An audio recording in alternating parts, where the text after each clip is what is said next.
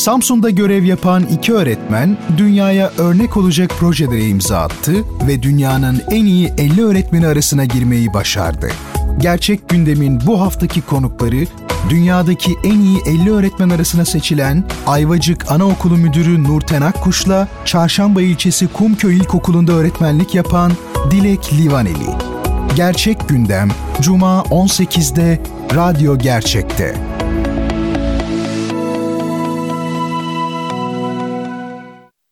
Dinlemiş olduğunuz programda ürün yerleştirme yapılmaktadır. Bertan Rona ile Duyuşlar Müzik, sanat, edebiyat, dil, kültür ve hayat üzerine duymak istediğiniz her şey bu programda. Bertan Rona ile Duyuşlar her çarşamba saat 22'de Samsun'un Gerçek Radyosu'nda. Bertan Rona ile Duyuşlar başlıyor. Sevgili dinleyicilerim hepinize iyi geceler diliyorum. Bir hafta geçti ve bir haftanın ardından yine sizlerle birlikteyim. Hepinizin bu zaman zarfında iyi olduğunu, e, iyi olduğunuzu ümit ediyorum. E, bu hafta e, benim için bir seyahat haftasıydı. Ankara'ya gittim. Birazdan bahsedeceğim size nedenini. Geçen hafta kısmen konuştuğumuz bir meseleyle ilgili ama ondan önce klasikleşmiş bir nevi mecburi nitelikte olan anonslarımı yapayım. Efendim Twitter'da Bertan Rona olarak varım. Instagram'da yine Bertan Rona olarak varım. Ee, bu platformları kullanıyoruz radyo programı çerçevesinde. Ee, onun dışında sorularınız e, bana varsa hafta içerisinde yazabilirsiniz. Zaman zaman yazan dinleyicilerim, takipçilerim oluyor. Onları da bertanrona.gmail.com e, adresinden bana ulaştırma imkanınız var. E, mutlaka cevap veririm. Çok e, sıra dışı bir durum olmadığı müddetçe. E, kitap hediyemiz olacak yine bu haftada. Bir soru soracağım sizlere programın içerisinde. O soruyu Twitter'dan ilk cevaplayan dinleyicime bir kitap göndereceğim. Onu da belirtmiş olayım. Program içerisinde aklınıza takılan şeyler, bahsetmemi istediğiniz bir takım hususlar, sormak istediğiniz sorular veya gıcık olduğunuz ne diyor ya bu adam deyip bana ayar vermek istediğiniz noktalar olursa e, tereddüt etmeyiniz. Memleketimizde e, eleştiri e, biraz artık nadir görülen bir şey oldu. Daha doğrusu eleştiriye tahammül e, az görülen bir şey. E, o bakımdan bunlar hayatın içinde ve olağan şeylerdir efendim. Herkes birbirini eleştirebilir. Hoş tabii biz millet olarak eleştirinin de dozunu biraz kaçırıyoruz. Çoğu zaman eleştiri yerine işte hakaret falan şu bu. E, çünkü genel olarak düşünceyle pek alışverişimiz olmuyor. Düşünce oysa e, bu eleştiri dediğimiz meselelerin hüküm vermenin ya da hiçbir şey yapmayıp sadece tefekkür etmenin temelinde yatan olgu. Neyse şimdi geçen hafta e, geçen hafta derken aslında 3 gündür Ankara'daydım. Çünkü e, sevgili besteci arkadaşım e, Türkiye'nin genç kuşak bestecilerinden ve orkestra şeflerinden şu an İzmir Devlet Opera ve Balesi'nde görev yapıyor orkestra şefi olarak Tolga Taviş. E, benim 8 adet şiirimi bestelemişti. E, soprano ve piyano için bir de mezzo soprano ve piyano için yani dönüşümlü olarak e, seslendiriyorlar. Uzun zamandır üzerinde e, çalışıyordu sevgili Tolga. Biz 2014 yılında Türk Operası'na bir eser kazandırmıştık. Hekimoğlu Operası diye. Ee, yani bildiğimiz bu Hekimoğlu var ya türküsü işte onun operası. Ee, bunun librettosunu yazmıştım ben. Daha sonra bunun e, premieri yapıldı. Dünya premieri İstanbul Festivali'nde yaptık. İzmir Operası bu sene yapıyor falan filan böyle bir şeyler. E, fakat benim bir sene sonra bir kitabım çıkmıştı. O, o kitabımı Tolga edinmiş bir şekilde yanlış hatırlamıyorsam e, Amerika'daydı o sırada. Döndüğünde dedi ki ben buradan dedi işte bir takım şarkılar bestelemek istiyorum dedi bazı şiirlerden seçip. Sonra iş büyüdü. Benim o kitabın dışında bulunan bazı şiirlerimi besteledi. Adını da Rona şarkıları koydu. Bir jest yaparak sağ olsun. Onun işte ilk temsili vardı. Temsil ağız alışkanlığı bizde operacı olarak. Yani ilk seslendirilişi premier diyebilirsiniz aslında bir nevi.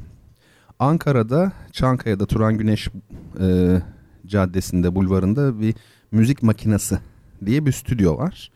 Ee, sevgili Musa Göçmen orayı işletiyor. Çok değerli bir bestecimiz o da. Aynı zamanda bu ses teknik işleri çok iyi bilen bir arkadaşımız. Musa Göçmen'in stüdyosunda aslında bir kayıt konseri oldu. Hani konser kaydı diye bir şey var ya. Bu galiba şimdi e, çok nadir görülen bir şey. Bu kayıt konseri değil konser kaydı. Pardon tam tersi. Konser kaydı değil kayıt konseri. Ne demek bu? Aslında stüdyoda kayıt yapıldı ama e, çok böyle mütevazı ufak bir salon e, düşünün. O şekilde e, dinleyiciler gelmiş oldular. Efendim e, orkestra şefi e, hocamız Rengim Gökmen geldi. Muammer Sun bilenler bilirler. Cumhuriyet ve Kurtuluş film müziklerini besteleyen hocamız. Ve e, çok sevgili Turgay Erdener e, de oradaydı. Onların da çünkü eserleri seslendirildi. Bir de Hasan Uçarsu'nun eserleri seslendirildi ama Hasan Hoca yoktu tabi İstanbul'da olduğu için bu tarafta değildi Ankara'da. Güzel bir şey oldu. İlk seslendirme oldu. Tabi kaydı ve görüntüyü de görüntü kaydını hem video hem ses kaydını da merakla e, bekliyorum. E, harika bir atmosferdi. Bunun için gittim. Uzun zamandır da aslında seyahate çıkmıyordum. Benim için de iyi oldu. Hem de otobüsle gittim. Ankara Samsun arası biraz yakın. E, otobüs olabiliyor yani gidebiliyorsunuz. Mantıksız da olmuyor çünkü yani işte 4 saatten daha kısa yolculuklar için uçak tercih edilmiyormuş ya işte öyle bir şey varsa uluslararası olarak. Çünkü uçağın kalkması inmesi falan hep bildiğiniz hikayeler. E, böyle bir şey bir takım şeyler paylaştım sizinle görseller paylaştım Instagram üzerinden oradan bakabilirsiniz. E, Twitter'da bağlı şekilde attım o şeyi Instagram'daki paylaşımı öyle yaptım. Orada e, bendenize ait işte o Rona şarkılarına ait sözler var. Şarkı sözleri var. Notası var eserin. Var oğlu var işte yani bir şeyler var. Hatta neler olduğuna şöyle bir e, ben de bakayım size söyleyeceğim bir şey var mı diye. Evet fotoğrafını çektim. O şiirleri de belki merak edersiniz diye. Tabi bunlar e, çok derli toplu şiirler. Şarkı sözü e, niteliğinde oldukları için gerçi ben onları şiir olarak yazdım ama bu tip olanları seçtik bestelenmek üzere yani böyle dengeli, dörtlük, uzunluğu belli falan vesaire. E, farklı farklı şeyler var içinde yani çeşitli şiirler var, boşluk, adres yani insanın iç yapısıyla ilgili olan şeyler var. Daha tabiatla ilgili olanlar var falan falan yani böyle. Notası da var. Arka tarafta da bir bendenizin artistik bir yazısı var. Yani çok boyumdan büyük laflar ediyorum her zamanki gibi. Sözler diyelim laf demeyelim de. Şöyle bir kısaca bakayım. Şöyle yazmışım en azından başı için. Şiir müzikleşmiş söz, müzik ise şiirleşmiş sestir. Dolayısıyla şarkı denen tür bir akraba evliliğinin ürünüdür ve akraba evliliğinden olan her ürün gibi ucube olma tehlikesiyle karşı karşıyadır. Ne var ki aşırı klasik modernist bir bakış açısıyla ucube olarak tanımladığımız şarkı melez ve hibrit olanın kendine neşvünema imkanı bulduğu postmodernite açısından bir zirvedir. Çünkü yüzyıllardır bir postüla niteliğinde olan melezin dilber olduğu hükmünü hiçbir dönem postmodernite kadar realize edememiştir. Ee, devamını okumayayım merak edin. Siz okuyun diye. Tabi, tabi bu cümlelerden sonra merak edebilen varsa. Efendim şimdi bugün sizlere e, bir şey yapacağım. Kitap tanıtacağım. E, bu kitap yine şeyde Instagram'da e, görebileceğiniz fotoğrafını görebileceğiniz bir kitap.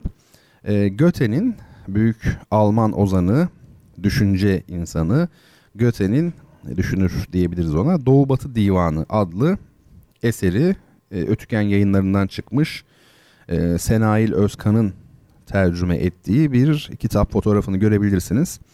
Göte çok büyük bir tabi insan. E, çok farklı açılardan e, onun büyüklüğünden söz etme imkanı var. Tabi her şeyden evvel Faust'un yazarı olması bile yeter aslında.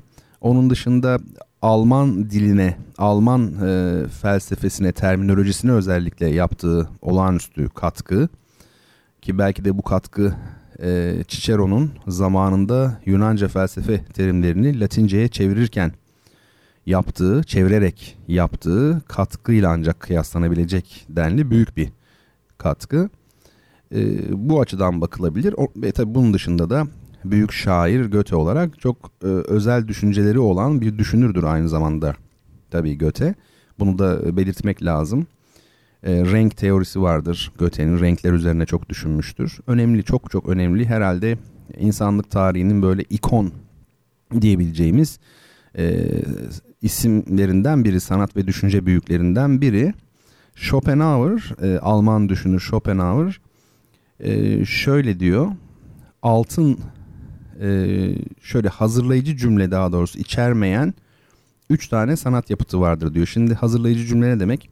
Takdir edersiniz ki bir romanda, bir özellikle küçük formlarda, bir şiirde, bir şarkıda, hatta bir resimde e, her yer, her an veya her yer, hani zaman ve mekana bağlı olarak aynı kaliteyi taşımayabilir. Yani mesela Mozart'ın 40. senfonisini dinliyorsunuz. Bir yer geliyor böyle, "Oo burası çok güzel." diyorsunuz, bayılıyorsunuz ona filan. Ama e, onu hazırlayan bazı cümleler var öncesinde. Yani bir takım başka melodiler, başka altyapılar, armoni falan şu bu, ritim her neyse bunu hazırlıyor ve o çok özel yere getiriyor. Buna işte o, orası altın cümle, öncesi de belki hazırlayıcı cümleler. Yani bir piramidin tepesi düşünün bir de diğer kısımları onu hazırlayan. İşte Schopenhauer diyor ki e, müzik, edebiyat, sanat e, tarihinde üç tane eser vardır ki onlarda hazırlayıcı cümle yoktur. Her e, yönüyle bunlar her saniyesiyle altın cümle demektir diyor. O, o niteliktedir. Şimdi bu tabi e, piramidin tepesinin havada durması gibi bir şey ya altı olmadan yani mucizevi dahiyane bir şey. Schopenhauer da öyle söylüyor zaten. Yani bu eserlerin her anı o zirve anıdır diyor. E, bir tanesi verdiği örneklerden biri e, Shakespeare'in Hamlet'i.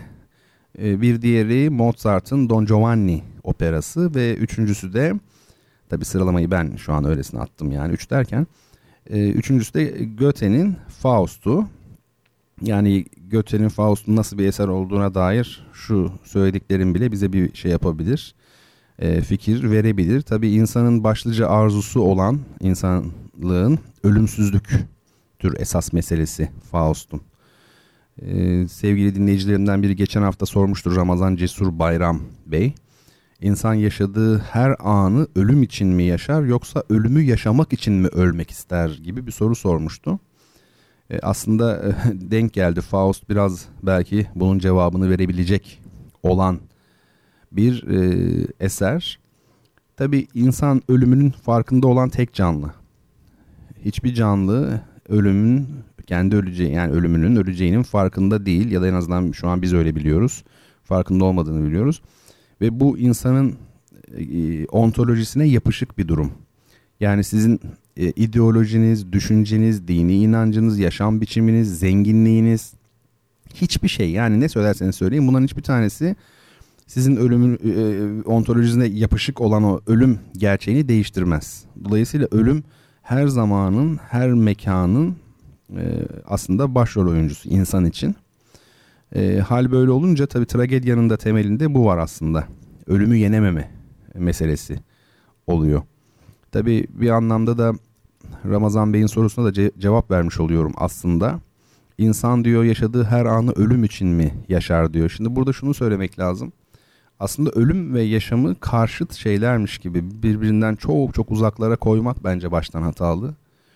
Çünkü doğduğunuz an zaten ölmeye başlarsınız. Yani biri olmadan diğeri de olamazdı. Doğum ölüm demektir bir manada. Çünkü doğmasaydınız zaten ölmeyecektiniz. E, o bakımdan belki Epikuros gibi e, ölümle hiç karşılaşmayacağımızı söylemek ne derece doğru bilmiyorum. Epikuros biliyorsunuz öyle diyor. E, biz varken ölüm yok. Ölüm olduğunda da biz olmayacağız diyor. Öyleyse hiç karşılaşmayacağımız bir şeyden niye korkalım demiş. Çok büyük bir düşünürdü Epikuros ama e, bu cümleye bu anlamda e, ilginçtir bu. Tabii katı materyalist bir cümle bu. Ölümden sonra hiçbir şeyin olmadığı düşüncesi ancak bir insana bunu söyletebilir. Ama dediğim gibi ölümle yaşamı bir arada aynı pota içerisinde düşünen e, bir e, zihin bu söze katılmayacaktır. Biliyorsunuz çok e, bilinen Kur'an ayeti e, her canlı ölümü tadacaktır diyor. Tabi orada vurgu aslında ölümün tecrübe edilecek bir şey olması. Yani ölümden sonra e, bilinci açık bir şekilde insanın devam edecek olması. Çünkü tadacaktır yani her canlı ölecektir denmemiş. Her canlı ölümü tadacaktır. Onun tadına bakıp devam edecek gibi. Daha başka bir tabii derin bir manası da vardır mutlaka. Yani e, ölümün çok da zevkli bir tarafının olması ile ilgili ama onlar tabii ayrı meseleler. Yani tatmak çünkü. Efendim Ee, bir de ölümü yaşamak için mi ölmek ister? Burayı anlayamadım eğer Ramazan Bey bu, konu, bu kısmı açarsa ona da ben kabaca cevap vermek isterim elimden geldiğince. Mektup ilginç bir şeydir. Mektup formu var edebiyatta. Mektup da önemli bir formdur edebi olarak. Çok ihmal edilir. Yani anı kitaplarını, mektupları, gezi kitaplarını okuyun bence. Çok önemlidir tabii büyük edebiyatçılarınkinden bahsediyorum. Mesela Göte'nin mektupları var. Hayatı boyunca yaklaşık 14 bin mektup yazmış Göte. Yanlış hatırlamıyorsam tabii o dönemde başlıca haberleşme e, aracı mektup yazıyorsunuz. iki haftada gidiyor, iki haftada geliyor, bir ayda falan böyle uzun uzun mektuplar tabii. Çok da güzeldir, çok öğreticidir. Beethoven'la ilgili ve diğer pek çok başka büyük şahsiyetle ilgili bir takım şeyleri var. E, cümleleri var Göte'nin o mektupların e, içerisinde. E, şimdi Göte doğuya çok ilgi duymuş biri. İslamiyetle de ilgili inanılmaz bir bilgisi var. Şaşırtıcı. Hatta Müslüman olduğu bile iddia edilmiştir Göte'nin. Tabi bu biraz ilk çok abartılı bir iddia gibi geliyor bana ama şimdi bu elimdeki kitap size tanıttığım Doğu Batı Divanı alt başlığı Garplı müellifin Şark Divanı. Biz Göte'nin meşhur İranlı e, şair e, Hafız'ın yani Hafız Şirazi'nin şiirlerini okuduğunu, gazellerini ve ondan çok etkilendiğini biliyoruz. Genelde Doğu'ya da çok ilgisi vardı Göte'nin. Ve e, Doğu ile ilgili, İslamiyetle ilgili araştırmalar yapıp o şiirleri içselleştirip arkasından kendisi bu tür bir e, kitap neşrediyor. Şimdi bu kitabın içindekiler kısmına baktığımızda mesela şöyle başlıyor kitap. İptida aşk vardı. Yani başlangıçta aşk vardı. Işık doğudan gelir. Ex Oriental Lux. Efendime söyleyeyim bir saniye. Hatta bu girişiymiş özür dilerim düzeltelim. İlki şey e, şarkılar kitabı. Hicretle başlıyor mesela. İkincisi inayet belgesi. Tılsım. Efendim haldeki geçmiş. Dikkat edin hal. Hani bu kavramlar tasavvuf kavramlarıdır bilen bilir. Efendim başka ne var? Lakap, hafız, fetva. Düşünebiliyor musunuz? Bunu Göte yazıyor. Bayağı fetva. Bunlar şiirlerin adları.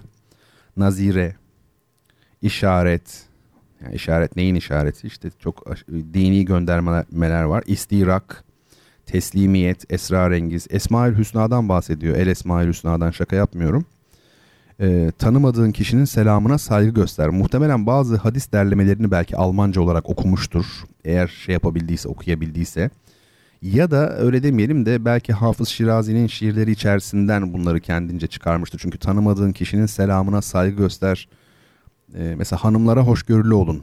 Bunlar bana bir şeyler hatırlatıyor. Şah Şuca, Firdevsi der ki, Züleyha der ki, Rumi yani Mevlana Celaleddin Rumi'den bahsediyor. Kur'an iktibas edildiğinde peygamber der ki, evet bunların hepsi e, Göte'nin Doğu Batı divanını oluşturan şiirlerinden bazıları isimlerini okumuş oldum e, size. E, yani bu şey için çok uzun konuşmak istemiyorum. Yani oryantalizm meselesini bir başka belki akşam konuşuruz. Sadece Benjamin Disraeli'nin bir e, sözünü söyleyeyim. Doğu bir meslektir diyor. Benjamin Disraeli. E, yani burada bir özne nesne e, meselesi var. Bir de şey var. Bunları konuşuruz da Doğu Batı Divanı Orkestrası var. Bu İsrailli orkestra şefi piyanist Daniel Barenboim'in bir şeyidir. Ne derler onun adını? Ee, bir projesiydi. 2004'te mi 2003'te mi vefat etti ee, Edgar Said'in, Edward Said'in özür dilerim.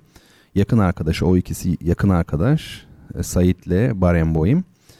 İkisi de çok büyük entelektüel tabii özellikle Edward Said ve Doğu Batı Ork Divanı Orkestrası'nı kurdular. O orkestrada İsrailli gençlerle Filistinli gençler birlikte müzik yapıyorlar.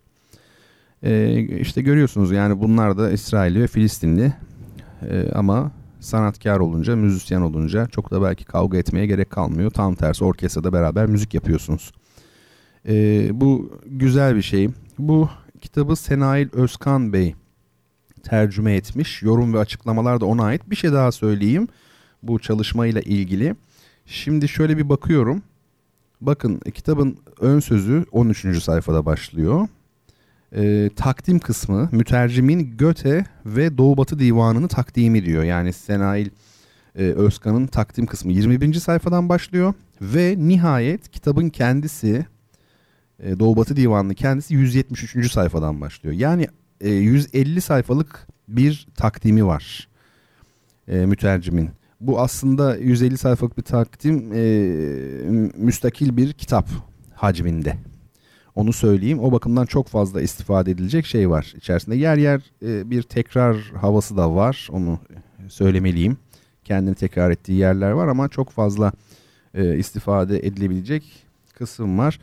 Biz doktora talebesiyken hocamız Gülper Refi bizi mecbur etmişti bu kitabı. Mecbur tutmuştu yani mutlaka alacaksınız demişti. E, ben tabii ki Doğu Batı Divanı'nı biliyordum ama kütüphanemde yoktu. O şekilde aldım. İyi ki de mecbur e, tutmuş bizi. E, şimdi gelin bir müzik arası verelim. Bu müzik arasının da e, şeyden fotoğraf olarak 12 ve 13 numaralı sıradaki fotoğraflar yani daha doğrusu. Instagram'dan yine bakabilirsiniz en son iki fotoğraf. Bir e, Bach albümünden sizlere çalacağız. Bach'ın e, partitaları vardır. Partita, suite gibi yani kısa kısa parçaların birbiri ardınca devam ettiği bir müzik formu. E, Alman geleneğindeki suite'lere de partita deniyor aşağı yukarı öyle söyleyeyim. Solo flüt için. Yani bildiğimiz o flüt var ya çok hoş sesli enstrüman. Solo flüt sadece onu dinleyeceğiz. La minör. E, onun birinci bölümü Alman yani Alman demek zaten o da. E, bu Müzika Antika Köln diye bir grup var. Bunlar e, bu vatandaşlar şey yapıyorlar. Bach'ın eserlerini o dönemde e, kullanılan çalgılarla seslendiriyorlar. Yani Bach döneminde çalınan flüt neyse o o flütlerle, o klavsenle, o kemanla gerçekten aslında en yakın e, sesi elde edebilmek için, doğru yorumu elde edebilmek için. E, bu öyle bir e, kayıt.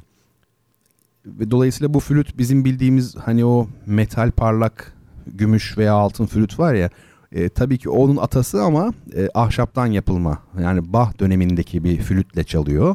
Kim çalıyor? Wilbert Hazelzet adlı flütçü. Efendim dinleyelim müziğimizi güzelce. Arkasından Bertan Rona ile duyuşlar devam edecek.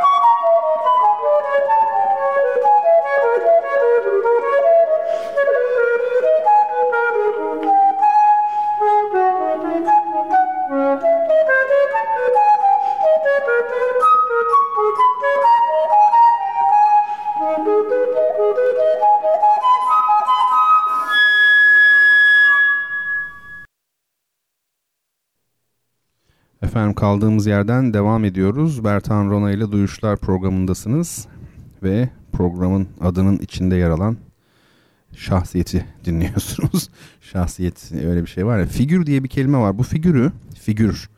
Yani diyoruz ya çok önemli figür. Öyle geçmiş Türkçe'ye İngilizceden. Halbuki figür kelimesi İngilizce'de kişilik, şahsiyet demektir. Yani çok önemli iki kişi, iki şahsiyet mesela diyelim. Orada figür kelimesini kullanabilirsiniz. Biz tabii Türkçe'ye bunu alırken kimlerin elinde e, artık e, çevrilerek geçti bilmiyorum. Biz figür olarak almışız onu. Halbuki İngiliz, Amerikalı onu figür derken şahsiyet demek istiyor. Hani futbolda çok önemli bir figür var. Yani sizin de artık böyle kulağınızda vardır o mutlaka. Çünkü kullanılıyor artık Türkçe'de. Neyse böyle bir şey. Şimdi e, Vertan Rona olarak dediğim gibi Twitter'da ve Instagram'dayım. Zaman zaman fotoğraf paylaşıyorum. Kendi anlattığım şeyi destekleyici nitelikte. E, onu da sağ olsun Gülsüm Hanım bana öğretmişti seçeneği. Oradan işaretleyince aynı zamanda Twitter'da da görünüyor o paylaşımım. Sevgili Ece de bana e, Square Fit miydi o program? Onu öğretti. Dolayısıyla artık fotoğrafları Instagram'a tam içine denk gelecek şekilde ayarlayabiliyorum. Radyo programının böyle güzel tarafları var. Öğreniyorsunuz yani. Evet şimdi çeşitli sorular gelmiş. Bu soruları cevaplayacağım ama bölüm bölüm cevaplayacağım. Çünkü siz beni dinlemezsiniz diye ödüm kopuyor. Böylelikle sizi bağlamayı planlıyorum şeye programa.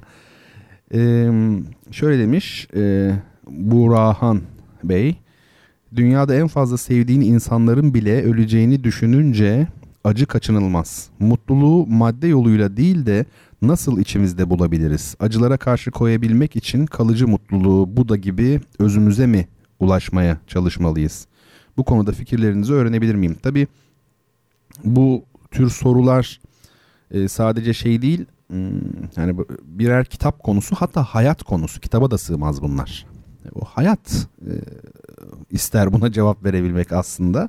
Dolayısıyla ne söylesem bir anlamda e, karikatür olma tehlikesiyle karşı karşıya ama yine de e, bana sordunuz ona kısaca cevap vermeye çalışırım. E, şimdi aslında ölüm meselesiyle ilgili insanın tarihte verdiği tepkinin yani kendi içinde verdiği tepkinin e, iki tane yolu var gibi. Bir tanesi e, ölümden sonra hiçbir şey yok. Dolayısıyla dediğim gibi Epikuros gibi yani korkacak herhangi bir şey yok. Tabi bu düşünce biraz insanı şeye götürebilir. Yani öyleyse bu süre zarfında ne yaparsam kardır gibi. E, öte yandan da ölüm sonrasının mümkün olduğu düşüncesi var. Hatta ve hatta işte cennet olarak nitelendirilen e, insanın bütün e, arzularının hatta hayallerinin çünkü arzu başkadır, istek başkadır, hayal başkadır. Bütün hayallerinin e, gerçekleştiği bir yaşam boyutunun var olduğu inancı. Şimdi bu ikincisi açısından bakacak olursak o zaman sevdiklerinizin bile herhangi bir şekilde acısını duymazsınız ölecekler diye. Çünkü onlarla tekrar kavuşacağınızı, buluşacağınızı düşünürsünüz. E, ben genel olarak İslamiyet'in e, Hristiyanlığa göre ahiretle ilgili olarak çok aydınlık ve parlak olduğunu düşünüyorum. Aslında bunu ben düşünmüyorum. Bütün e, aklı başında düşünürler düşünüyor. Yani bu çok böyle matah bir şey söylemedim ben aslında.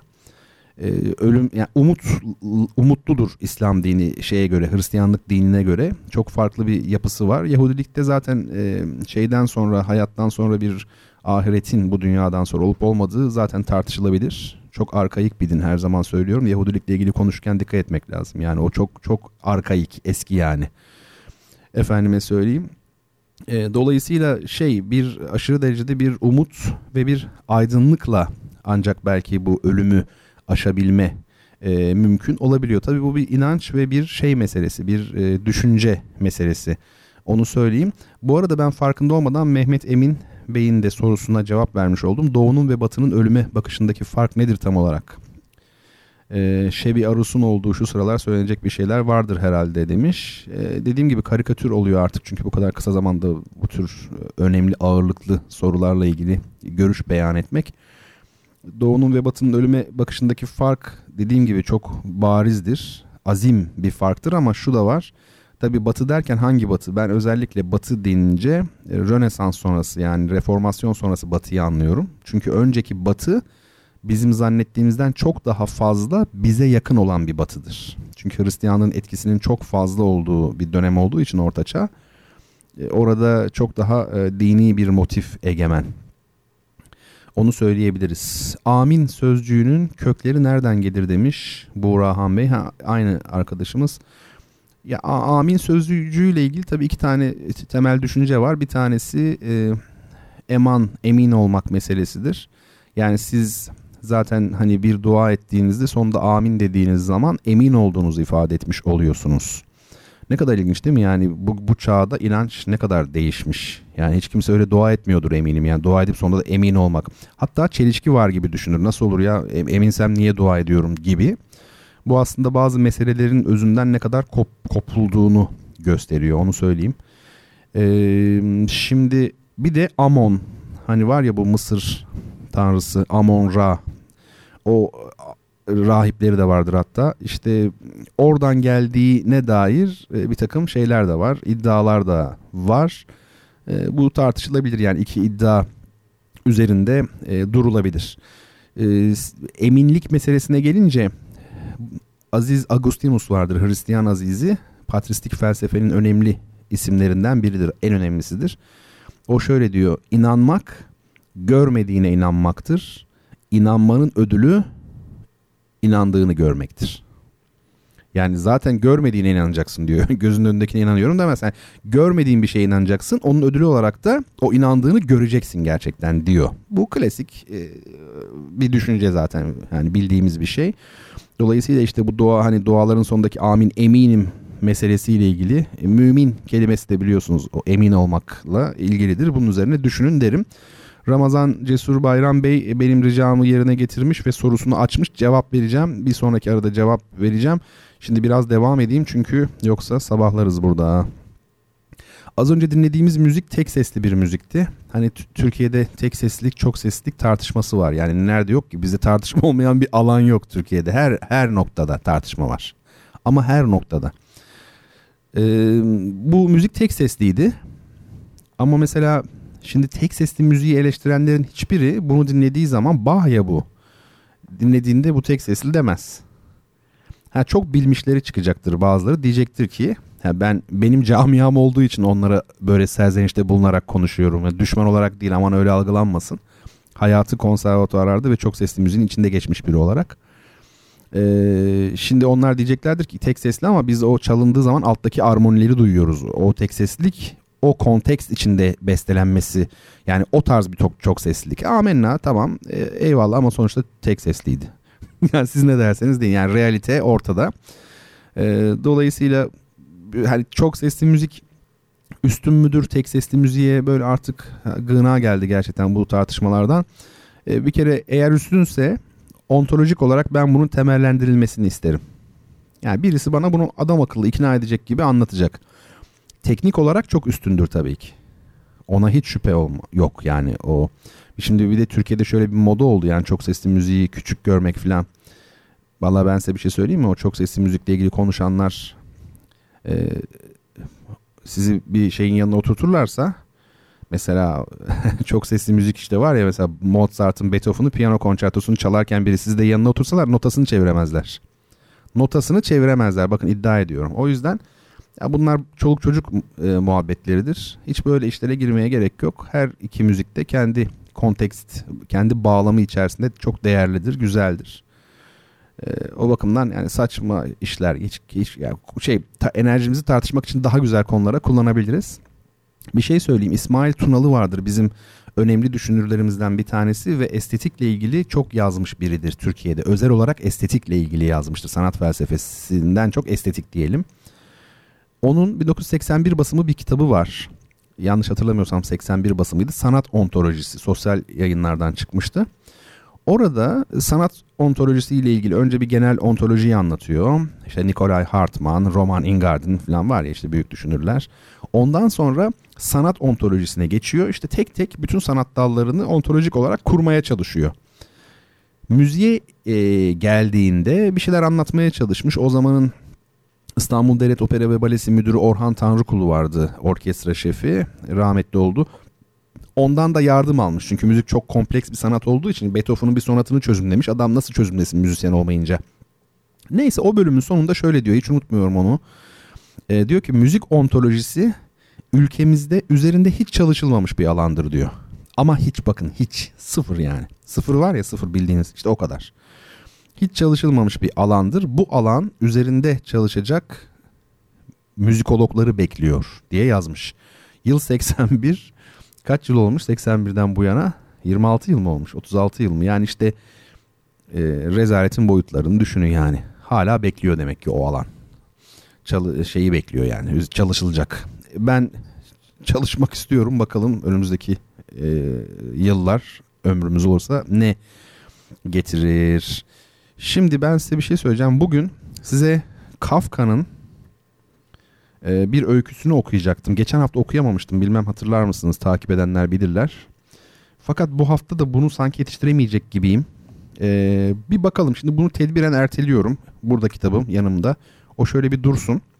Programın sonunda bakacağım bana ayrılan zamanın ee, eğer yani çok haddi böyle dışına çıkmıyorsak belki Kafka'yı da yetiştiririz. Ee, Kafka üzerine de konuşuruz. Kısa bir öykü aslında bir bakarız. Şimdi e, ha bu arada edebiyat birisi sormuştu bana. Hocam sizin için edebiyatın zirvesi nedir diye. Yani en büyük böyle edebi eserler nelerdir diye. Valla ben size e, edebi eserden de ziyade sahne sahne söyleyeyim böyle. Bana göre dünya edebiyatının zirvesi şu üç pasajdır. Bir tanesi Dostoyevski'nin Karamazov kardeşlerinde Büyük Engizisyoncu diye bir bölüm var. Öyle bir şey yazılmamıştır yani. Bu, bir bu.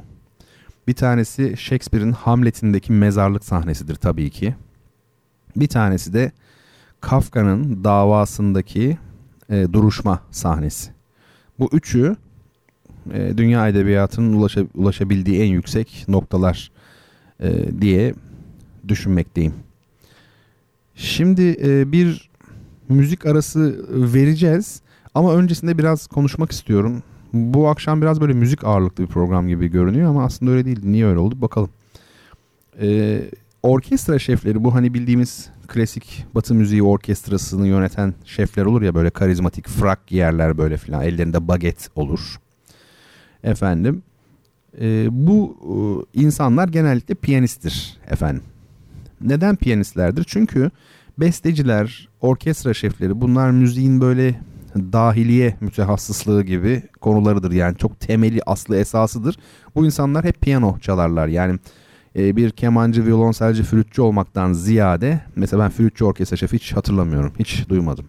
Tabii ki e, Toscanini gibi eski kuşaklardan violonselci böyle büyükler olabilir. Kemancı da var bayağı ama e, kahir ekseriyeti hep şeydir. Yani siz söyleyin adını. E, piyanisttir. Piyano tabii e, aslında orkestra gibi bir çalgıdır. Chopin ve Liszt e, piyanodaki orkestral renkleri gün yüzüne çıkarmış insanlar. Yani Mozart ve Beethoven'ın piyano yazısından duyduklarınız başka, Chopin'de e, ve Liszt'te duyduklarınız başka. Onlarda sanki orkestra çalıyormuş gibi hissedersiniz. Yani bütün orkestrayı taklit eder piyano sonorite olarak, ses olarak. E, ve Anton Rubinstein vardır. Tchaikovsky'nin hocası olan büyük bir e, piyanisttir. Çok büyük bir piyanisttir. Anton Rubinstein bir gün şöyle demiş. E, siz demiş piyanoyu tek bir çalgı zannediyorsunuz ama aslında o yüz çalgıdır demiş. İşte bahsettiği şey bu orkestra meselesi. Bir de size ilginç bir şey söyleyeyim. Tchaikovsky var ya besteci Tchaikovsky. Dedikodu yapıyor gibi hissettim kendim ama öyle değil aslında. E, Tchaikovsky bir gün e, içkiyi de fazla kaçırıp Ruslar biliyorsunuz sever o işleri. Karlı bir e, günde kış günü böyle buz gibi artık ya Moskova ya Petersburg hangisi bilmiyorum. Çok soğuk bir gecede kapısını çalmış hocasının kim o işte Anton Rubinstein'in kapısını çalmış. İçeri girmiş böyle biraz sarhoş tabi. E, demiş ki ben yeni bir piyano konçertosu yazdım notaları da burada demiş. Ondan sonra koymuş notaları piyanonun önüne. Anton Rubinstein bir incelemiş. Şöyle bakmış demiş ki bunu böyle yayınlarsan kimse çalamaz demiş. Yani çok zor bulmuş. Yani teknik olarak çok abartılı bulmuş. Tchaikovsky de yok çalabilir demiş. Ben böyle yayınlayacağım. Yok çalamaz kimse çalabilirler falan derken en son kızmış Rubinstein Tchaikovsky'ye. Demiş ki hadi o zaman çal da göreyim demiş. Tchaikovsky de oturmuş piyanonun başına ve ne yapmış? Çalamamış. Çalmış diye düşüneceksin. İyi düşündüyseniz yanılıyorsunuz. Çalamamış. Tabi sarhoşluktan olsa belki de e, gerek ve çok ilginç bakın o dönemde o konçerto e, duysanız hepiniz aa bu eser mi diye yıllarca televizyonlarda jenerik olarak dönmüştür müziği. Şimdi bu eser çalınabilir mi çalınamaz mı diye Avrupa'da tartışma oluyor. Yani o kadar zor dönemine göre. En son biri çalıyor. Neyse ismini söylesem bilmezsiniz. Önemli değil. Şunun için anlattım. Bugün mesela ben İzmir Devlet Konservatuarı mezunuyum. E, lisans devresinde okuyan arkadaşlarımdan çalışanlar vardı onu yani onu çalanlar vardı. Demek ki teknik ne kadar ilerlemiş. Teknik ilerledi ama bu nasıl bir teknik? Robotik bir teknik yani gerçek müzisyen hassaları geriliyor tabi. Ama abartılı bir müzisyen şey teknik e, ilerleme oluyor. Bir de tabi kendi eserini çalamamak yani daha doğrusu şöyle piyanist olmayan, virtüoz olmayan besteci bugün var ama o zamanlar için inanılmaz bir şey. Nasıl yani? Hani bir insan enstrüman çalmadan nasıl besteci olabilir? Yani sanat ve zanaat ayrımı o zamanlar yoktu. Bu çok yeni işler bunlar. Yani bugünün mesela bestecileri şaşırır mısınız size bir adam göstersek desek ya çok büyük besteci falan. Piyano çalmıyor falan.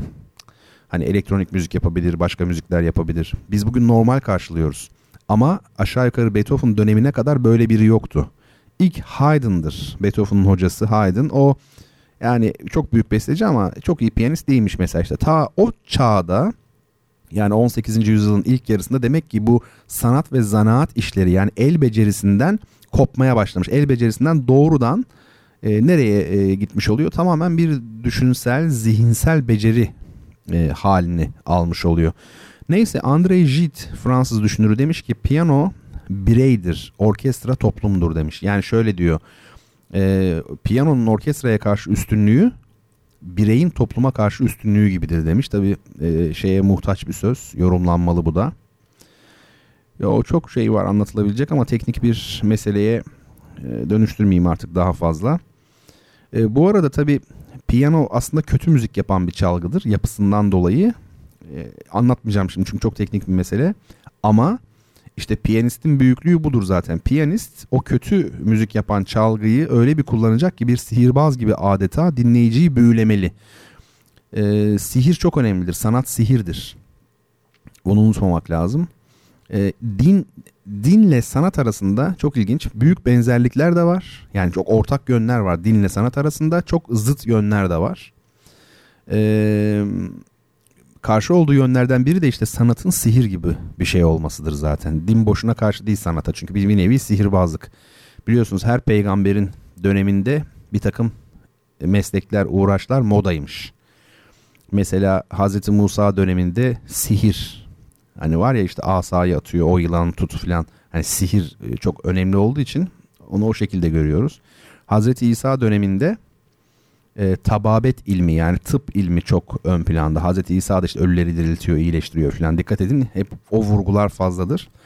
E, bizim peygamberimizde de ne var diye sorsam size belki zorlanırsınız ama o dönemde de edebiyat çok güçlü.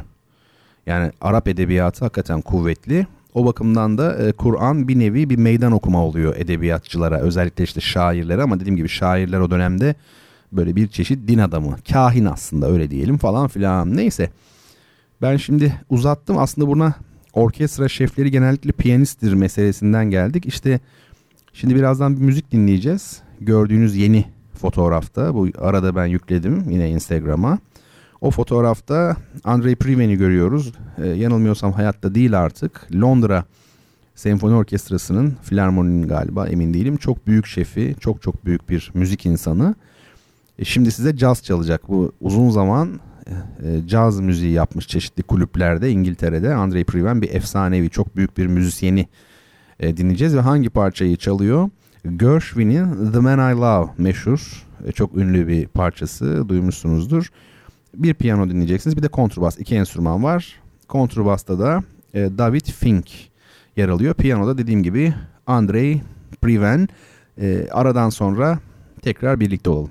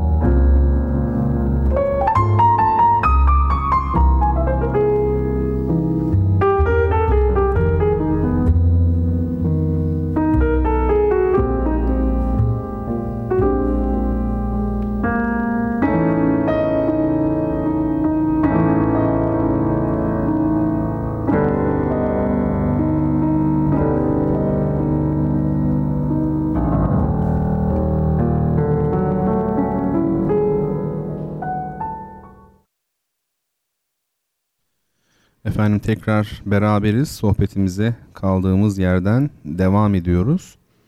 Ee, programın bu bölümünde sizlere bir soru soracağım.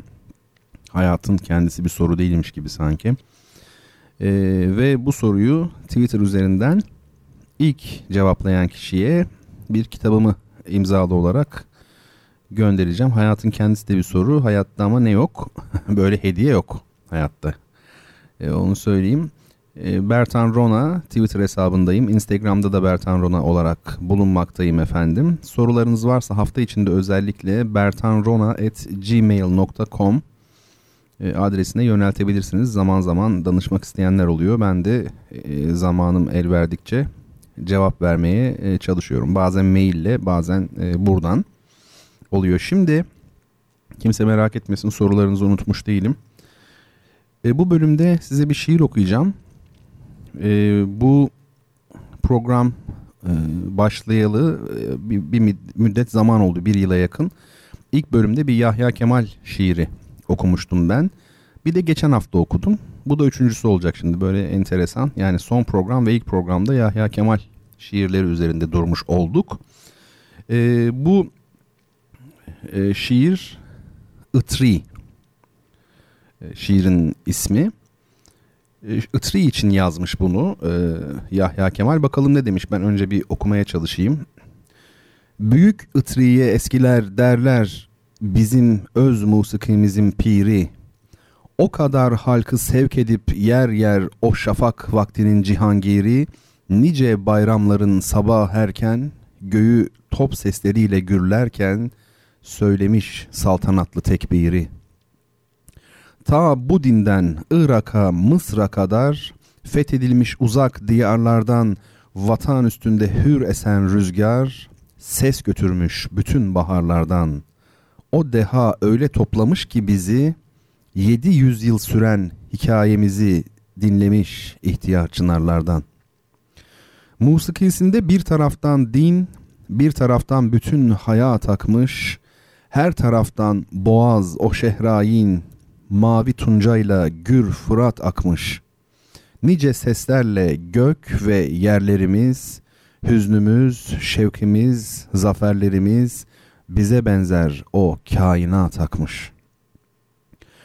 Çok zaman dinledim nevakarı, bir terennüm ki hem geniş hem şuh, dağılırken nevanın esrarı, başlıyor şark ufuklarında vuzuh, mest olup sözlerinde her heceden, yola düşmüş birer birer geceden, yürüyor fecre elli milyon ruh.'' Kıskanıp gizlemiş kaza ve kader belki binden ziyade bestesini. Bize mirası kaldı yirmi eser. Naatıdır en mehibi, en derini. Vakıa ney kudüm gelince dile, hızlanan Mevlevi sema ile yedi kat arşa çıkmış ayini. O ki bir ihtişamlı dünyaya ses ve tel kudretiyle hakimdi adeta benziyor muammaya. Ulemamız da bilmiyor kimdi? O eserler bugün define midir? Ebediyette bir hazine midir? Bir bilen var mı? Neredeler şimdi? Öyle bir musikiyi örten ölüm bir teselli bırakmaz insanda. Muhtemel görmüyor henüz gönlüm. Çok saatler geçince hicranda düşülür bir hayale zevk alınır, belki hala o besteler çalınır, gemiler geçmeyen bir ummanda. Evet, şimdi hani ben kendime ait bir ön sözü okumuştum ya programın başlarında. Şiir müzikleşmiş söz, müzik ise şiirleşmiş sestir diye e, hakikaten şiir müzikleşmiş bir söz. Gördüğünüz gibi burada aslında bir müzik e, söz konusu. Her ne kadar kendisi Itri'den bahsediyor olsa da bayağı bir müzisyen gibi e, yoğurmuş e, kelimeleri ve sözleri Yahya Kemal Beyatlı. Şimdi Yahya Kemal Beyatlı'nın poetikası içerisinde e, müziğin önemli bir yeri vardır. Bilenler bilirler yani şiirlerinde çok fazla gönderme yer alır e, müziğe dair. Erganun diye bahseder kilise orklarından biliyorsunuz kilise orgu çok önemli bir alet. Organ dediğimiz şey aslında alet demek. Ork var ya ork işte o yüzden organ alet. O da oradan geliyor. Tabii çok güzel bir eski İstanbul ağzıyla erganun demiş. Yani uzun heceyi. İstanbul ağzı öyledir. Ane mesela anne yerine ane. Şeyde geçer bu Mevlid'de geçer mesela. Ane, anesi. Amine Hatun e, diye a, anesi, ol Muhammed anesi, ane. Yani çok e, özel bir ağızdır. Gerçi bu tabi Bursa'da yazılmış bir şeyden Mesnevi'den bahsediyoruz ama İstanbul ağzı özellikle 16. 17. 18. yüzyıllarda zirve yapmış bir ağızdır İstanbul'da. Artık pek şeyi kalmadı tabi temsilcisi kalmadı. Musiki ile mimari hep benzetilmiştir birbirine. Glazunov var Rus besteci. Onun bir sözü vardır. Mozart'ın 41. senfonisinin yani Jüpiter senfonisinin e, son bölümü Köln Katedrali'ne benzer demiş. Onun ön cephesine benziyor demiş. Çünkü büyük bestecilerde Beethoven gibi Mozart gibi bestecilerde form o kadar sıkı ki böyle bir taşlaşmış yani bir içinden bir tuğla çekseniz yıkılacak gibi e, görünüyor. Onu söyleyeyim. O bakımdan Glazunov'un bu sözü anlamlı. Osmanlı açısından da Osmanlı kültürü açısından bakıldığında da mimarinin e, ve musikinin aşağı yukarı aynı noktada durduğunu söyleyebiliriz. Yani Mimar Sinan'la Itri'nin mesela. Itri tabii klasik Türk musikisinin en büyük bestecisi o kesin. Bir de Yahya Kemal okuyan e, sürekli olarak Yahya Kemal okuyan biri şunu belki fark etmiştir. Ben bunun üzerine yazmayı düşünüyorum. E, bir şey vardır uçuculuk, koku, esinti, bahar yani mevsimler böyle bahar, esinti, koku ve bir uçucu ve müzik. Bu kavramların hepsi birbiriyle alakalı bir algı içerisinde kullanılır. Yahya Kemal Beyatlı'da. O dönemin dünyasının algısı bu. Çünkü bunların hepsi uçucu. Mesela eski Türkçe'de, Asyatik Türkçe'de ben Orta Asya tabirini çok sevmiyorum. Çünkü biraz Türkleri yani e, aslında Türkistan demek gerekir. Türk adını silmek için biraz aşırı komplo teorilerine de hiç itibar etmem ama e, Türkistan yerine Orta Asya gibi bir şey muhtemelen İngilizlerin uydurduğu bir şeydir. E, şimdi Asyatik o eski Türkçe'de e, müzik kelimesinin karşılığı ne biliyor musunuz? K, Ü ve yumuşak G. Yani Q. O da e, gökyüzü ile ilgili uçucu. Bütün e, eski dinlerde de böyledir eski kültürlerde. Hep müzik uçucu çünkü kutsiyet atfedilmiş çünkü. Musalardan geliyor ya Yunan'da da öyle mitolojide antik Yunan mitolojisinde yani hep tanrıçalarla bağlantılı filan göksel bir şey yani. İlginçtir Itri ismi de biliyorsunuz o da kokuyla aynı şey yani ıtriyat, ıtır. Öyle değil mi? Attar diyorsunuz ya mesela işte ıtır ki zaten e, nedir tam ismi? Buhurizade. Itri. Bakın Buhur. Buhurizade babası Buhuri'ymiş demek ki. Buhurdanlık yapıyordu belki ve Itri kendisinin şeyi de bu işlerle uğraşmış yani. E, ilginç yani. Klasik Türk musikisi e, İslam akidesi olmadan düşünülemez. Yani tevhid e, ile yoğrulmuş bir müziktir. Bu çok normal yani çünkü o kendi içinde bulunduğu e, şeyin e, dünyanın müziği çünkü. Melodi yapısından tutun şuna buna varıncaya kadar e, aslında tamamen bu düşünceyle yoğrulmuştur. Son günlerde duymuşsunuzdur bir mesele çıktı. Müzik haramdır mı? Haram mıdır? Ben onu paylaştım şimdi sizle. Fotoğrafına bakabilirsiniz. Yani onu da ben internetten bir yerden buldum tabii yani. Twitter'dan bulmuşumdur belki de. Ee, şimdi orada galiba bu üniversitede olmuş. Değil mi? İşte müzik haramdır diye işte bildiri dağıtılmış. Tabii güzel bir şey. Bildiri dağıtmak demokratik bir hak. Herkese tanınması iyi olur. Ee, efendim Şimdi orada önce bir bakalım şöyle yazıyor. Söyleyeni ve dinleyeni dinden çıkaran şarkı sözleri diyor. Ben şimdi olaya çok değişik bir açıdan bakacağım. Şaşıracaksınız yani. Bu adam garip diyeceksiniz. Gerçekten değişik. Ee, şimdi söyleyeni ve dinleyeni Ha şimdi şöyle şu, önce öbür tarafını okuyalım. Diyor ki müzik ruhun gıdası mıdır? Müziksiz hayat olmaz mı? Böyle bir soru. Sonra da müzik neden haramdır? Demek ki hani haram mıdır denilmiyor. Haram olduğu kesin olarak yaklaşılıyor. Neden haramdır deniyor? Şimdi şöyle demiş. Bir, müzik insanları Allah yolundan alıkoyduğu için. iki din ve dince mukaddes kabul edilen şeyleri alay konusu ettiği için. Üç, dini sorumluluk görevleri ihmal ettirecek seviyede olduğu için. Dini değerlere aykırı olduğu için. Böyle gidiyor. İbadetlerden alıkoyduğu için falan filan. Dokuz madde var şimdi tek tek okumayayım. Efendim. Şimdi sonra şimdi esas benim ilgilendiğim nokta şu. Yan tarafa baktığınızda söyleyeni ve dinleyeni dinden çıkaran şarkı sözleri. Örnek de verilmiş. Aslında bu güzel bir şey çünkü kanıtlarla hani kanıtım da bu diyor yani örnek. İbrahim Tatlıses'ten bir sana taptım bir tanrıya taptım. Müslüm Gürses yıkılsın minareler açılsın meyhaneler. Müslüm Gürses'inki fa- fantastikmiş. Ferhat Göçer cenneti değişmem saçının teline. Selami Şahin tapılacak kadınsın falan böyle gidiyor yani. Mahsun Kırmızıgül, Muazzez Abacı falan. Şimdi benim ilginç noktadan bakacak olduğum şu.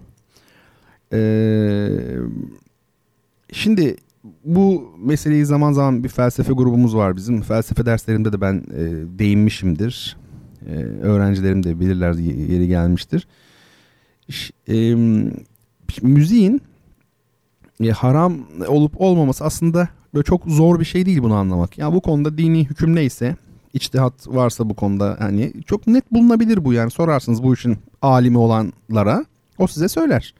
Yani benim bildiğim e, şey yani olumlu olumlu da olabilir, olumsuz da olabilir. Yani aslında şey bırakılmıştır yani e, haram denilmemiştir yani. Sadece insanın sevk ettiği yöne göredir falan filan. Şimdi fakat bu kısmı beni ilgilendirmiyor. Yani toplumda isteyen istediği parçayı dinler. Kimsenin kimseye müdahale etme hakkı elbette ki yoktur. Ama herkes de kendi fikrini, inancını da söyleyebilir. Ben böyle Amerika gibi bir ülke olsa ne güzel olur. Böyle herkes bildirisini dağıtıyor. Öbürü bakıyor teşekkür ederim diyor falan filan. Ama bizde pek öyle olmuyor tabii. Şimdi ama burada benim ilgimi çeken şey şu. Müzikle ilgili hani şu e, okudum ya size böyle maddeler. Bunlardan dolayı haramdır deniyor ama sol tarafa baktığımızda e, şarkı sözlerine geçiyor. Ha işte beni burada ilgilendiren nokta bu. Demek ki bildiriyi hazırlayanlar müzik denildiği zaman aslında e, sözleri olan yani e, sözlü müziği anlıyorlar. Buradaki garabet burada. Yani bu insanı esas düşündüren, biraz ürküten nokta bu. Yani müzik şöyledir, müzik böyledir deyince ben okuduğum zaman doğrudan ne anlıyorum? Müzik böyledir deyince işte böyle e, efendime söyleyeyim Mozart olabilir, Beethoven olabilir fark etmez şey de olabilir yani. E, Türk musikisi bestekarlarından da olabilir yani Itri olabilir filan onların saz, saz eserleri filan.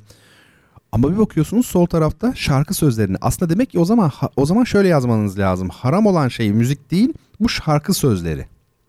Yani İbrahim Tatlıses olsun diğerlerinden filan örnekler verilmiş. Burada bu. Şimdi şunu düşünmek lazım.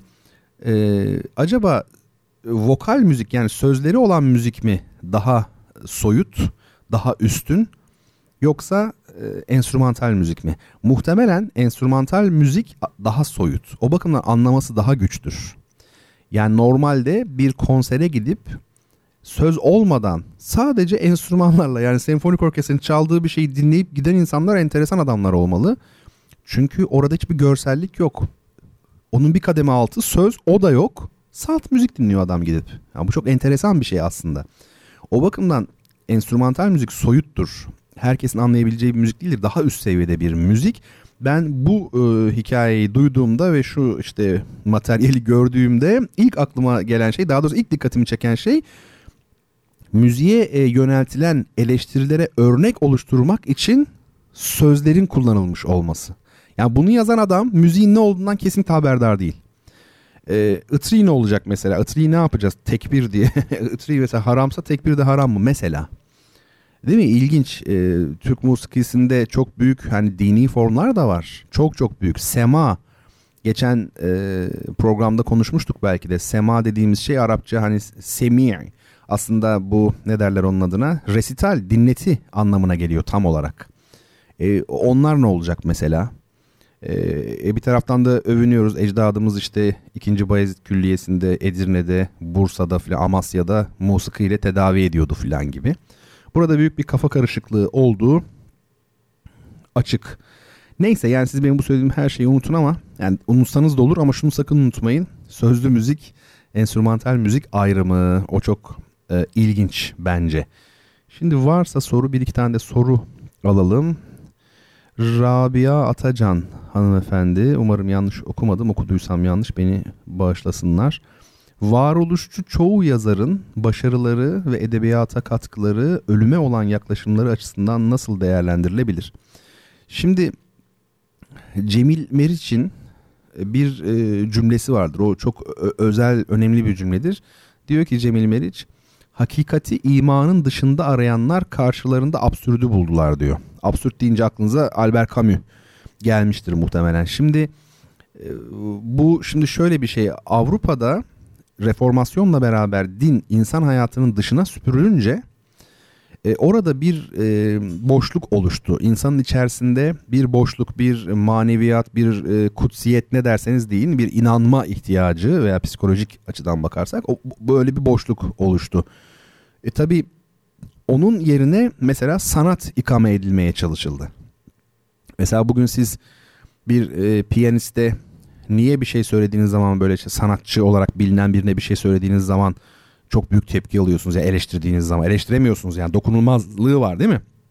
Çünkü modern din adamları aslında onlar. Yani cuma akşamları senfoni orkestrası konseri varsa hiç fark etmez. Türk müziği konseri de olabilir. Orada bir din vardır aslında e, kendine ait ibadethanesi var biliyorsunuz. İşte ritüelleri var. Mesela günü de var. Mesela çarşamba akşamları oluyor konser falan filan.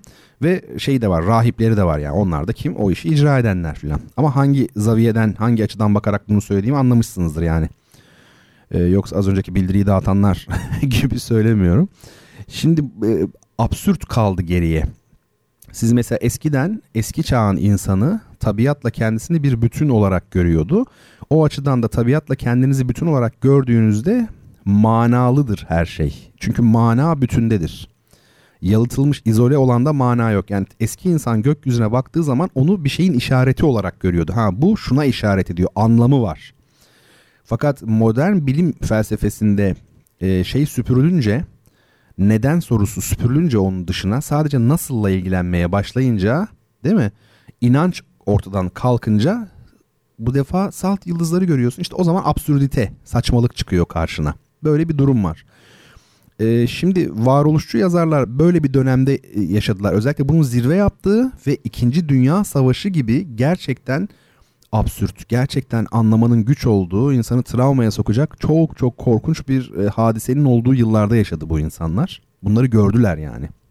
Böyle bir tablo içerisinde hayatı saçma görmeyip de nasıl e, görsünler.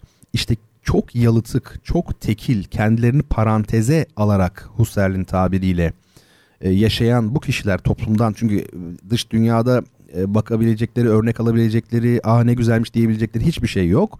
Kendilerini paranteze aldılar adeta. Bu izole olma hali onları her şeyden yabancılaştırdı, her şeye yabancılaştırdı ve bir tek kendi ontolojik varlıklarıyla ve ölümle baş başa kaldılar.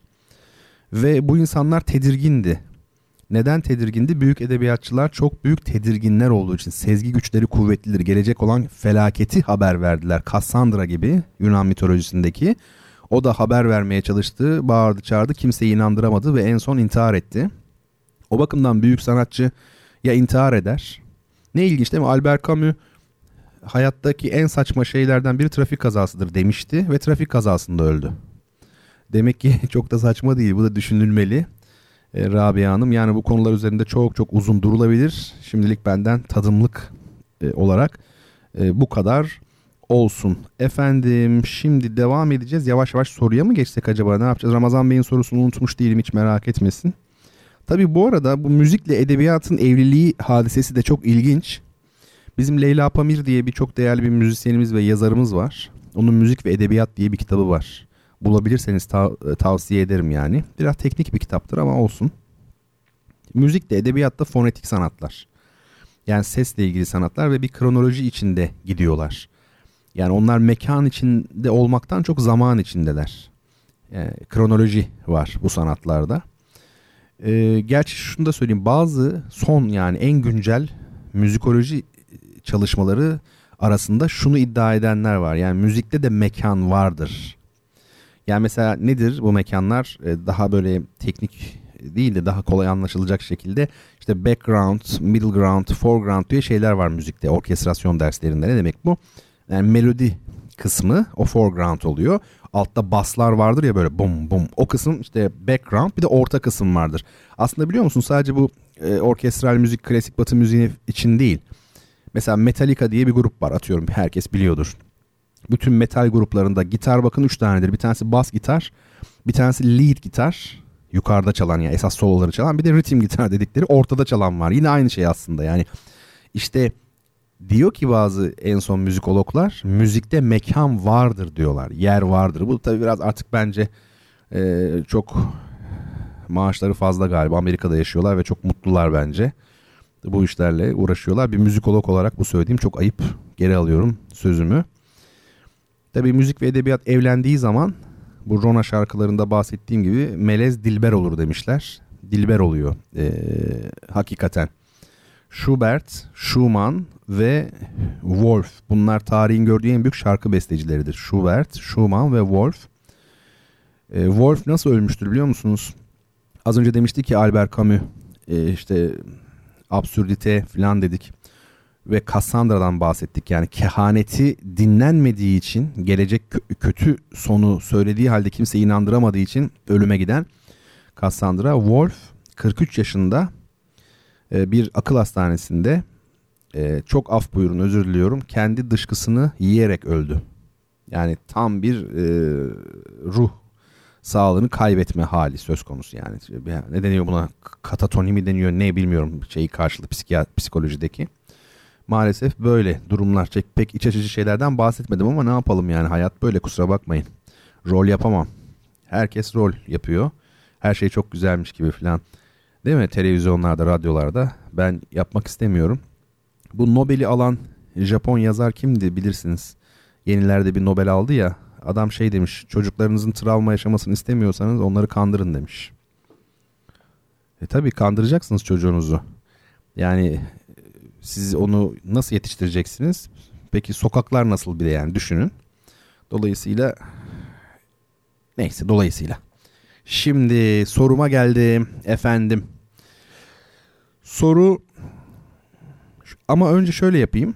Parçayı anons edeyim. Çünkü siz şimdi ben soruyu sorduğumda parça gürültüye gidiyor. Hiç kimse dinlemiyor. Adına falan bakmıyor. Itri'den bir buselik beste. Bizde her şey var efendim. Her gördüğü periye gönüllü müptela olur. Hani şey vardır ya böyle eski radyo programlarında eski değil de klasik Türk musikisi verdiği zaman işte e, böyle bir anons ederler çok böyle şiirsel cam lalindir senin ayneyi ruyi enverin falan. E şimdi adam ne yapsın yani mesela e, yani kaldıramazsan kaldırırlar gülüm. Hadi beni dansa kaldır. Yani bu olmaz bu şekilde. Klasik Türk musikisi olacak ki adam da ona göre okusun yani. Değil mi? Ama bizimki çok güzel. Her gördüğü periye gönül müptela olur. Bu selik beste. Bir de onun böyle bir Hüseyini geçkisi olur. Yukarılarda çok güzel, nefistir. Efendim Devlet Klasik Türk Müziği Korosu seslendirecek. Notasını da bu arada şeye koydum. Instagram'a yine. E, orada iki sayfa bir notası var bir değişiklik olsun bakarsınız diye. Şimdi bunu dinleyeceğiz ama soruyu soruyorum. Efendim yazdığı Osmanlı tarihi ve yaptığı Hafız Şirazi çevirileri ile tanınan 1774-1856 tarihleri arasında yaşamış Avusturyalı ünlü oryantalist yani şarkıyatçı kimdir?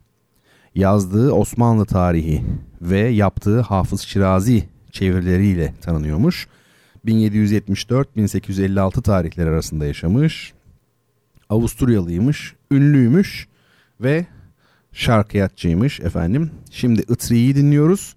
Ardından birlikte olacağız.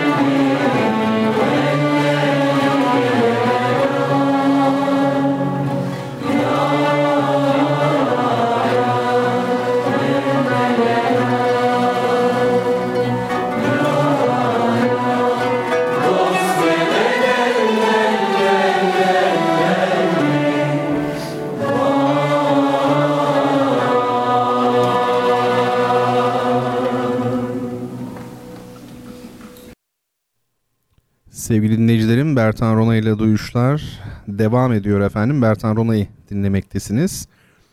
Programı sizler için hazırlayıp sunmaya çalışıyorum. Her hafta çarşamba geceleri saat 22'de başlıyoruz ve işte bu saatlere kadar devam ediyoruz. Bu son kısımda yine bir zaman dilimi içerisinde sizlerle beraber olacağım. Ancak zamanımız kısıtlı olduğu için biraz hızlı gitmeye çalışacağım. Hiç merak etmeyiniz. E, kalan şeyler olursa hepsini not alıyorum. Mutlaka alıyorum ve bir sonraki haftaya e, üstesinden gelmeye çalışıyoruz. Şey gibi bu.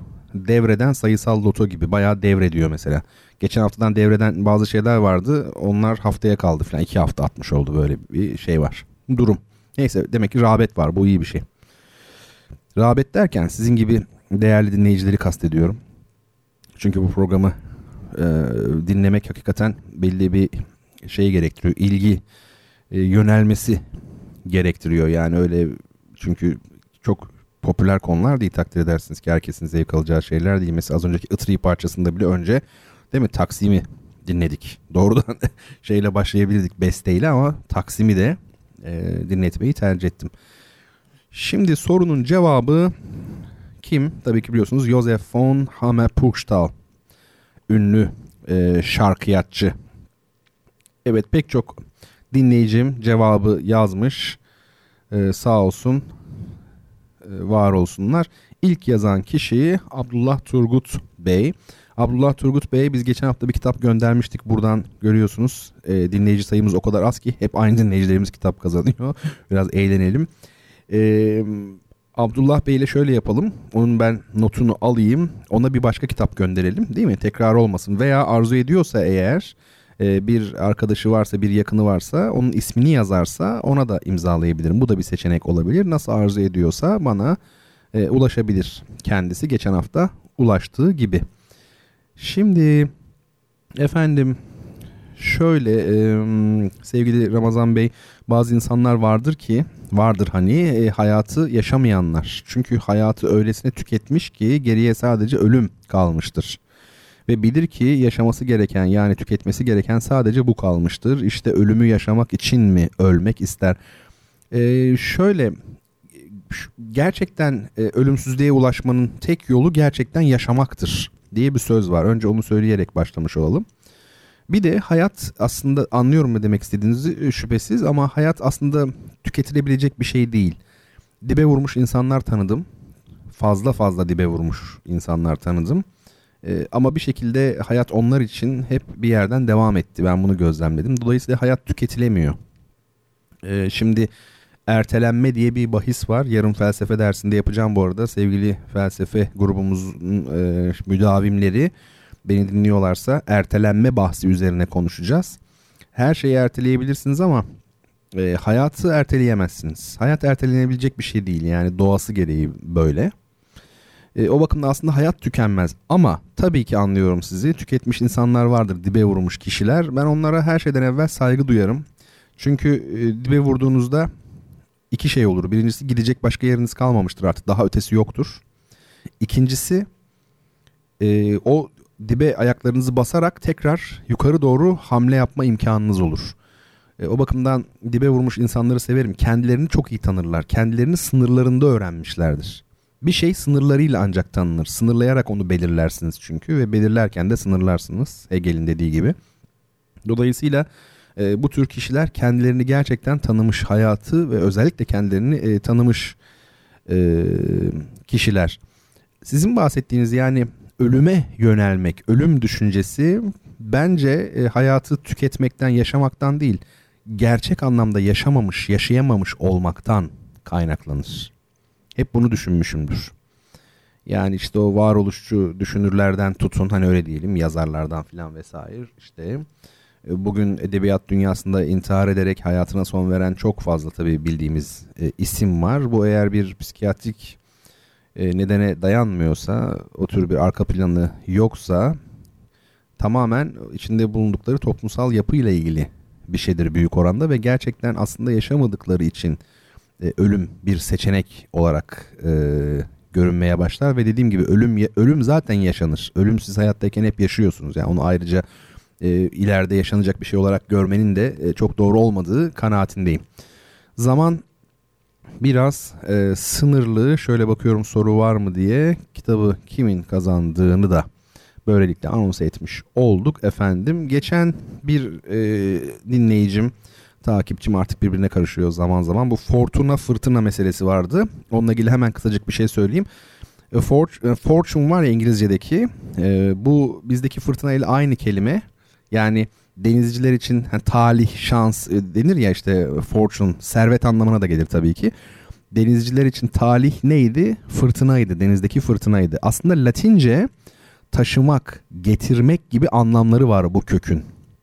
Taşımak, getirmek. E şimdi fır, gemilerin taşıması getirmesi değil ama bence.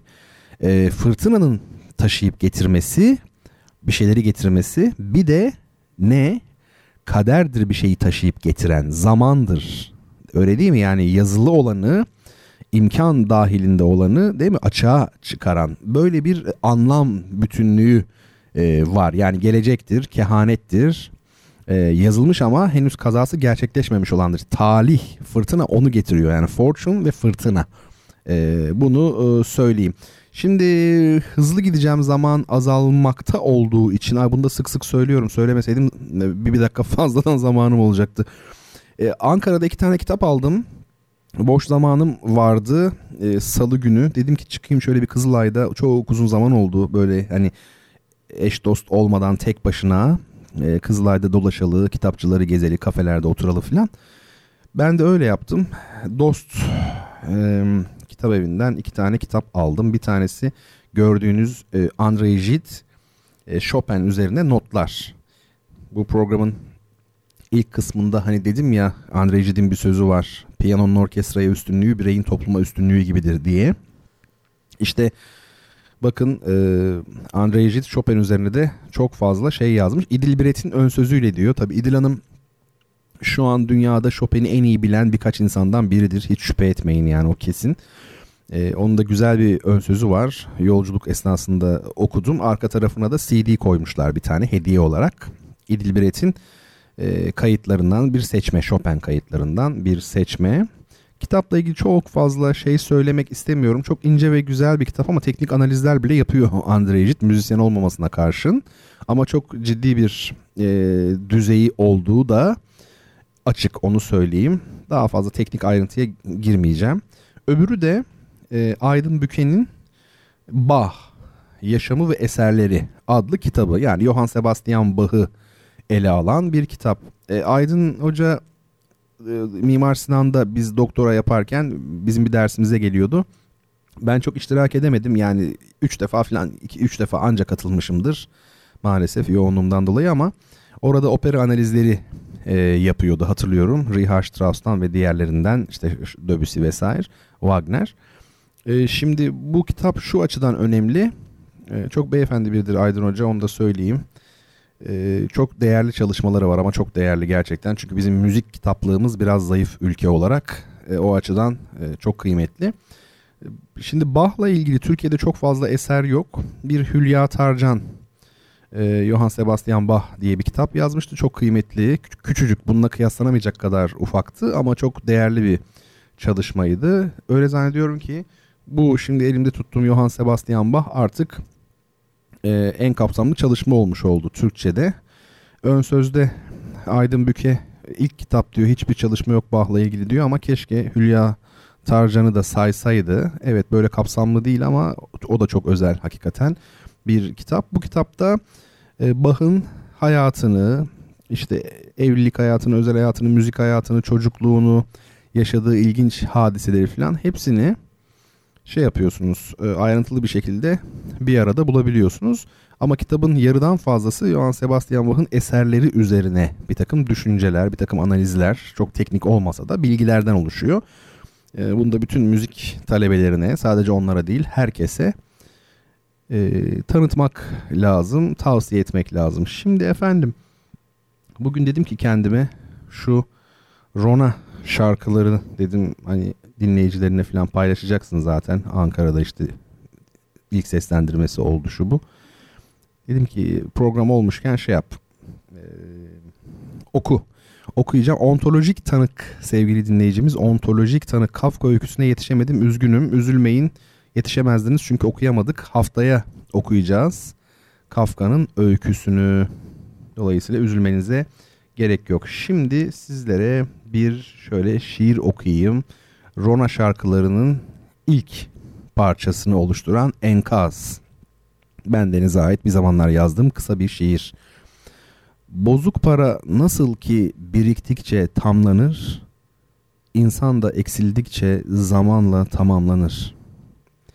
Kırıldıkça artarak her an çoğalır kimi, parçalanan aynanın çok göstermesi gibi. Hayat depreme benzer, ruhu temelden yıkar ve en büyük hazine enkaz altından çıkar. Evet böyle yazmışım. Şimdi çok esprili gelmedi yazdığımda vay be ne güzel demiştim ama şimdi öyle bulmadım nedense. Ee, insan yazdığına yabancılaşıyor öyle de olması gerekir zaten. Çok samimi söylüyorum. Hiçbir e, zaman bir edebiyatçılık, şairlik ben şöyleyim böyleyim gibi en ufak Aa Mehmet Emin Bey demiş ki hocam iki hafta önce kitap kazanmıştım fakat unuttunuz sanırım. Hatırlatmak istedim. Çok özür diliyorum. Harika bir iş yaptınız. Ben gönderdiğimi zannediyordum. Gönderttiğimi ya bir aksilik oldu ya ben atladım. Tamam onu hemen ilgileneceğiz. Efendim e, yani şair nedir inanın bilmiyorum. Edebiyat nedir bütün samimiyetimle söylüyorum onu da bilmiyorum. Sadece içinden gelir insanın. Unutmamak için bir yerlere ben not ettim. Ve çok birikti aşırı derecede. Yıllarca bekledi. 7 yıl sonra bir sadece kitap e, neşrettim. Ve yazdığım her şeye yabancılaştım sonradan yani. Bir opera librettosu yazdım. Şimdi benim mi değil mi inanın farkında değilim. Bu yazdığım işte şarkı sözleri onlar da artık geçti gitti. Ne ya bir sürü piyano parçam vardı kompozisyon bölümünde talebeyken bestelediğim. Onunla yani yabancılaşıyor insan yazdıktan sonra. E, Hegel'de vardır ya dışlaşıp katılaşıp doğalaşan ne böyle bir şey var. Taşlaşan doğa falan kendine yabancılaşan şey doğa. E, biraz öyle galiba. Neyse gecenin bu saatinde böyle e, zaten ruh sağlığımla ilgili iyi şeyler düşünmediğinizi biliyorum. İyice bu adam gidici falan dedirtmeyeyim kendime. E, burada bitirmiş olalım programımızı. Sevgili Ece'nin sorusuna cevap vermedim. Fantastik bir soruydu ama konuşuruz yine. Onu da unutmuş değilim aslında. Onu belirteyim. Ama kendimi affettirmek açısından geçen hafta onun istediği benim yine unuttuğum, unutmadığım aslında yani hata en olmadı. Bir müzik vardı. Shine On You Crazy Diamond e, Pink Floyd'dan. Ee, sevgili Ece'nin isteğiydi bu. Şimdi bu uzun uzun parçayı çalacağız. Efendim dediğim gibi beni e, Twitter'dan ve buradan e, takip edebilirsiniz. Çarşamba geceleri işte bu tür şeyler konuşuyoruz. Biraz yol yorgun olduğum için bu program biraz dağınık oldu belki ama müzik ağırlıklı oldu. Haftaya yeni ufuklara yelken açarız hep birlikte. Vaziyet e, bundan e, ibaret. Hepinizi hürmet ve muhabbetle kucaklayayım ben. Ondan sonra siz sağ ben selamet. Kısmet olursa da haftaya çarşamba gecesi saat 10'da buluşalım efendim. Hepinize iyi geceler diliyorum.